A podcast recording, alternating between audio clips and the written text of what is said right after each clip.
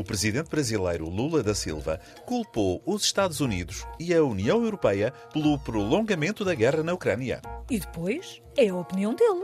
Só que Lula vem agora a Portugal e vai ser recebido na Assembleia da República. Gerou-se uma enorme polémica. Se Lula criou uma polémica diferente, só temos de lhe estar agradecidos. Agradecidos. Não quer dizer que as nossas polémicas não sejam boas. São. Que temos excelentes praticantes. Mas acabam por ser sempre os mesmos. E é bom haver caras novas.